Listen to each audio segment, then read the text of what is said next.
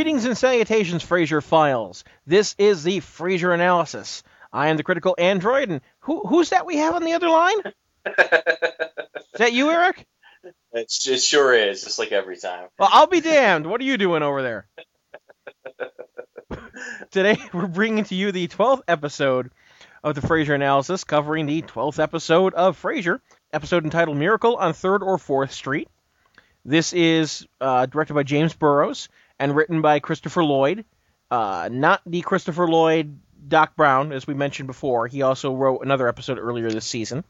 This, as you might know, uh, as long as you know your Christmas movies, this is a Christmas themed episode. Hence the Miracle on 3rd or 4th Street uh, reference going on there, which would be Miracle on 34th Street, was the actual name of the movie. This is our, our first holiday episode of Frasier. Uh, Yeah. Now, I'll let Erik uh, start a discussion on this one. so uh, yeah, the the episode starts with the the Christmas party at KACL, and uh, everyone is poking sort of poking fun of Frasier because he's the rookie, so uh, he has to he's forced to take home the uh, the uh, most promiscuous person in the in the office. Uh, station drunk, basically. yeah, what's her first name? Elizabeth Weems, is it? No, Elizabeth is one of the other co-workers. Oh yeah, Um, no. I want to say it's. on this. I want to say it's Bon. It's Bonnie. Bonnie. Bonnie, Bonnie Weems. There it is. Thank you. Bonnie Weems. She gets plastered at all the Christmas parties, and then whoever you know she drives her home, she tries to get amorous with, and uh, and Frasier has no idea why everyone's laughing at him. Finally, Roz confesses or what the issue is uh, while laughing hysterically the whole time, and uh, Frasier thinks, oh well, you know, I, I can handle myself. Well, sure enough, she's a very aggressive woman, and uh, she's ready to go now, and she throws Frasier over her shoulder and walks out the door. yeah, so Frasier's discussing with Niles later. We find out he pretty much just dumped her in the cab, said a prayer for the driver, and sent her on her way. But then we really get into the meat of the episode, uh, and it's the whole episode really is about uh, the conflict between Martin and Frasier uh, as it relates to Christmas. And you know, we kind of return to the the whole dynamic of you know, Frasier and Martin are really trying to learn how to live with each other and trying to make it comfortable for both people. You know, respecting that it is Frasier's home, but he also wants his dad to feel comfortable. It, Martin wants a lot of the Christmas, you know, you know, traditions that they had growing up. While Frasier's thinks, well, you know, it's my house and I would like to start my own traditions, given especially given the more modern times we're in. And it erupts into an enormous fight, which produce which eventually produces the fact or comes to the fact that uh, Frasier doesn't even want to be there anymore on Christmas because also he gets receives a phone call that says Frederick isn't coming for Christmas. He has the chance to go to do something related to The Sound of Music, his favorite movie. Yeah, it's like So- this whole experience where he gets to go over to Yeah. another country and oh, in Austria where they, Yeah. they like film the movie and he gets to like have dinner with Julie Andrews and all this Yeah. stuff. So Frasier's Frasier's fed up. He wants nothing to do with it anymore. He's fought with his dad. He's I- he's just going to take Bulldog up on his offer. And I do I do in. have to inject here fast though. Yeah. Go ahead. Niles delivers a great line when Frasier's describing all the things that they're going to do because Niles said that they were they, they had a cabin that he could go up to, uh, that they could all go to, and he wanted Daphne to go along, but unfortunately Daphne couldn't because she was uh, promised her uncle Jackie she'd fly to San Francisco to be with him. Except he's a transvestite who's getting a bit too long in the tooth for it. Uh, and then Maris and Niles are going up to the cabin and decide everybody else should come along, but nobody really wants to. And so when Frasier's talking about how you know the Freddie's going to be able to go see Julie Andrews and they're going to sing with like the Salzburg choir and they get a sleigh ride and a balloon trip through the Alps and then they go to Euro Disney and now it's like well up at the cabin there's an old stump that the local children seem to enjoy kicking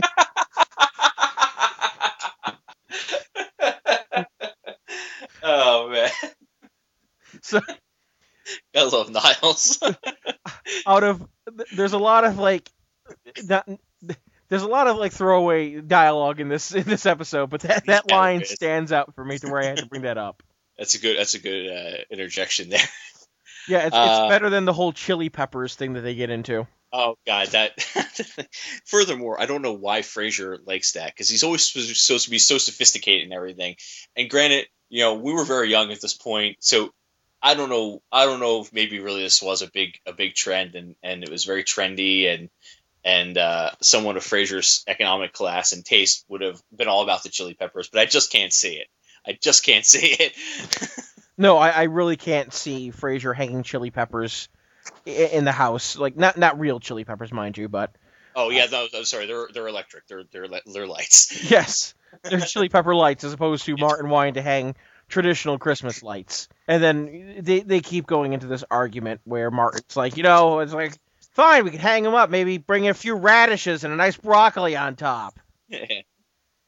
And then they all But- decide that they're not going to go to the cabin, and this leads into what you were mentioning about how Bulldog wanted Frasier to take his radio shift for that night, and now that Day. yeah, and now that Freddy's not coming, and Frasier doesn't want anything to do with Martin. He takes Bulldog up on the offer. He says, "You know what? I, I'm just going to take it and let Bulldog have his day. At least someone will have a Merry Christmas." exactly. So I'll toss it over to you. so this leads us Probably the funniest part of the episode. Yes, uh, this leads us to the actual radio station where Frasier's talking with Roz about you know the fact that both of their Christmases are kind of being ruined right now. Roz wanted to be you know go to Wisconsin to be with the family, and you know she's stuck here. And you know Frasier's trying to explain that he's in not a better position either because he really wanted to see Freddie. They both understand that they've got to be situated together in their misery, and they're going to try to make the most of the show. Uh, but things don't go so well on the radio program. One of the first callers is Ned, who we don't get to hear him talk, but Frasier does tell him or say afterwards that although Ned, we were glad to hear from you, uh, uh, and how you got mugged on your way home from the soup kitchen. Uh, we, we'd like to lighten the mood here a little bit. And so then they get another guy on who uh, says that for him, uh, the spirit of Christmas, trying to inject some positivity into here, when he was driving home from the gym, and he had left a pair of sneakers on the top of his car, and they flew off as he was driving home. And so he looks in the rearview mirror, and there's this homeless guy who picked him up and put him on. And the guy says that I, I just thought, you know, I wanted to get him back, but he already had him on, so what the hell? I kept on driving. so, so Frasier sarcastically responds. It's like so you, your experience of the Christmas spirit is that you didn't go into reverse, speed back to that, and rip rip a pair of old sneakers from the hands of a homeless man. Why, Roz? I believe we have alert, alert to authorities. I believe we have Santa himself on the line.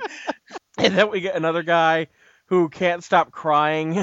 Sorry, this is the last time. I'm okay. It starts crying. No, I'm not. So I got Frasier's like, I gotta put you on hold for a bit. Pull yourself together.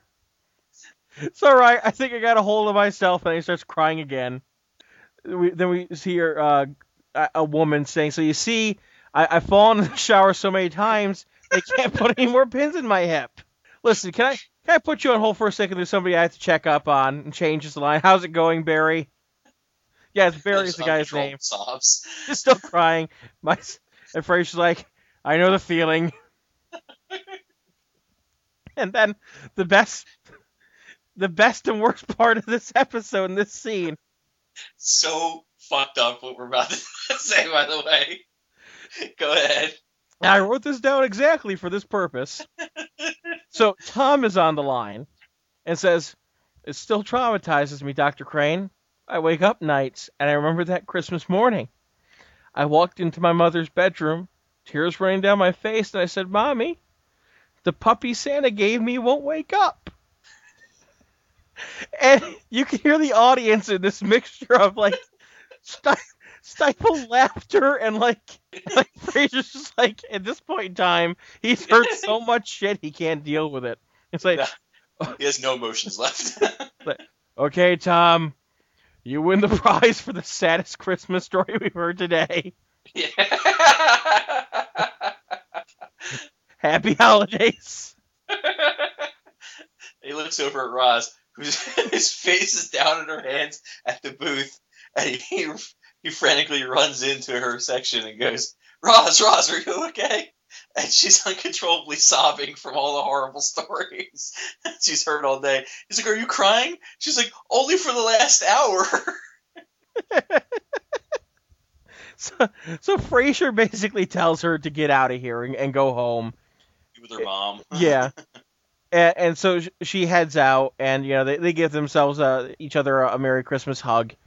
And so Frasier gets back online, and uh, it's like let's take a let's take the first call we have here, and it's like you're on the air, and the guy says, "Hey, you know what I used to do? I used to get depressed all the time on Christmas, and then I found a way to beat those holiday blues. My favorite movie, Sound of Music." It's like watching Julie in. Andrew lead those adorable little kids to the streets of Salzburg. Nobody could be depressed. I mean, nobody. It's like, Frasier's just like, "Are you a betting man?" so then Frasier uh, he, he rounds off the off the air, and then the episode kind of wanders into not so much a funny, but it is kind of just uh one of those kind of traditional holiday kind of themes uh, in terms of yeah. Stuff where basically Frasier goes to a diner because he can't find anywhere else to eat, and you know he's getting the Christmas platter, and so the only good, the only great part about this is that as Frasier's talking with these guys who are obviously they're they're not very well off. The the diner's full of people who really can't afford much in life. Frasier's like, you know, he's talking about he how he's arguing with his dad, and asks how this other guy's doing. And say, I'm doing pretty good. Yes, yesterday I'm, I was walking down the road and this pair of sneakers flew out the back of a car. so, I like how they tied together. yeah, they did. And so all this starts happening, and, and basically Frasier finds out that somehow he left uh, his wallet behind, so he can't pay for the meal. And so th- these guys, the homeless guys, or the, like the the people who are really poor off, pool all their money together and they buy Frasier dinner and then they toss him a quarter and tell him to call his dad. And it's like a really that was a really nice sentiment that happened there. So all this is going on and it's really good, but Frasier it doesn't end on a necessarily happy note because Frasier's trying to tell them that no, I, I, just I honestly forgot my wallet and nobody wants to believe him. Yeah. Uh, but and then, he goes out to his car and realizes he left the keys. keys. So he leaves the, the keys. The waitress in the diner goes, after all these guys think Frasier's, you know, poor like them, waitress goes, "Hey, is anyone missing some keys to a BMW?" And Frasier's tempted to go back for the keys, and, and, like he's really just deciding that, well, you know, what's he gonna do? But then after they give him the quarter, he just decides to walk home, and just leaves the car there. That that pretty much sums up the episode there. I, I it's not a really strong holiday episode of the show. It's not bad by any means but we really don't see any resolution to Frasier and Martin. I think that's the thing that this episode is really missing. And the other thing is, do you think Frasier? Do you think Frasier, when he gets home and he gets gets money, do you think he goes back and and makes restitution to these guys for how nice they were to him? I would hope that he does. I think that he does. I think he does too. Yeah, because Frasier has gobs of money. Oh so yeah. I think he, I think he probably goes back and pays for all those guys' meals or something like that. Yeah, Frasier's not the kind of person who just passes up kindness when he sees it. Like when something yeah. honestly touches his heart, he pays it back as, as, largely as he can. I don't have any fear about that, but I do find it just a little upsetting that we don't really see any resolution. I, I like the whole idea of the guy tossing him a quarter so Frasier can call his dad. Yeah, like that's a nice sentiment, but considering what this show is about and what the premise of this episode, like that kicked off the conflict, was, I think we were owed a little bit more of resolution on that. We're left to just assume that after all, all after the the pretty much miserable day he had and touching experience that he had with the with the homeless guys, you're pretty much just left to assume that you know what uh, he goes home and he's just, he just comes to realization that you know what this is this is so silly. We're fighting over you know whether or not to put chili peppers up versus uh, old school stuff. You know, life is so much more important than that. Yes. But again, we're left to just make all that up. We have no idea how the conversation actually goes. yeah, and it, it would have been nice to see how they decided to come to a compromise there, especially yeah. considering in future episodes Martin dominates Christmas completely. Yeah. So I, it does make me wonder what the hell happened during that. Yeah. So, with that being said, do you have any other further thoughts on this before we get to the uh, nomination and rating? Um, no, nope, nope. It was a straightforward episode. Okay, well then for the MVP of the episode, who do you nominate for it? I, I mean, I feel like I, oh god, I, I, I guess I have to go with Kelsey Grammer. I, I'm gonna. don't feel like I feel like aside from Roz, I don't know who the hell else was in the episode enough for me to choose. See, that that's the problem, and that's why I had to go a little bit outside of the box for my category here. And uh, I decided to nominate somebody completely different, and you might be able to guess who. Was it? It was either the homeless guy at the end or the guy who had the the the puppy who died. Yep, Tom, the dead puppy guy, uh, dead puppy caller, who is who uh, I had to look up afterwards who it was when I was deciding that you know I got to nominate who this is, and then it turns out I picked a good choice. Tom is played by Mel Brooks. really? Yes. Oh my god! I never would have guessed that. I wouldn't have either, and then I saw it's like I picked a good nominee for this one now. It doesn't even sound like him. Wow. A lot of the callers don't sound like it because they use really poor, like they literally are calling in, so they're just using a like a a phone to call in these lines. Yeah. That's uh, I, I can understand why Kelsey Grammer would be like the the normal pick because of the the lack of anybody else in the episode, really. But for his one scene wonder, still gets a morbid laugh out of me.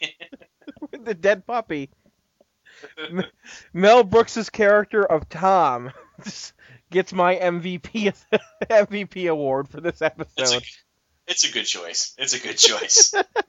He is now officially the, the actually he's the first phone caller and probably the only phone caller to be honest who's going to receive this award. I doubt there'll be any other phone callers.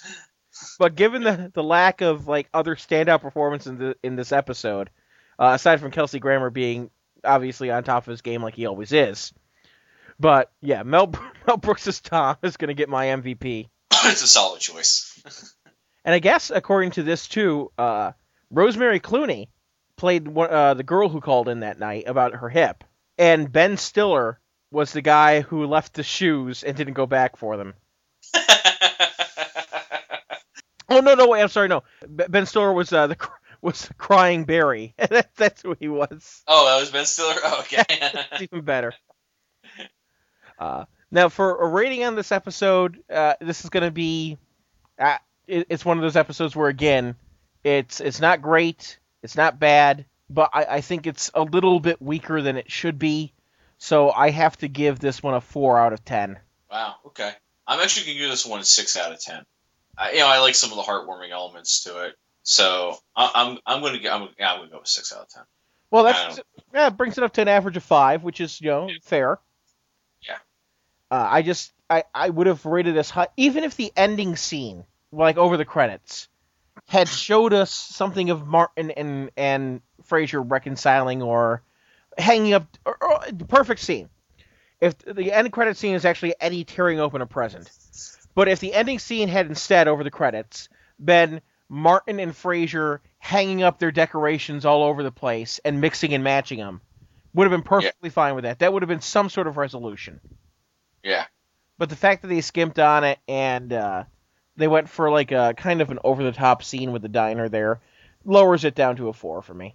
But yeah, so uh, I, I can understand why, like you said, it's, it's still a heartwarming episode. Christmas episodes have been done better, and we'll actually see one of those, well, a couple seasons down the line. Yeah. For all intents and purposes, that's going to wrap up uh, Miracle on Third or Fourth Street. So uh, once again, Erik, thank you for being here. Oh, thanks for having me as always. Yep, and we'll continue on, moving on to the next episode, which will be uh, number 13, lucky number 13. Guess who's coming to breakfast? And I think we'll agree that this episode is markedly better than the one we uh, just discussed. Yeah, this is gonna be a bit of a pickup here. Yeah, so stay tuned for that one, uh, our loyal listeners. And until that episode comes along, we once again thank you for watching the Frasier analysis, and we wish you all uh, a good day and good mental health. Baby, I hear the blues are calling, toss salads and scrambled eggs. And maybe I seem a bit confused, yeah, baby, but I got you pegged. But I don't know what to do with those tossed salads and scrambled eggs. They're calling again. The android has left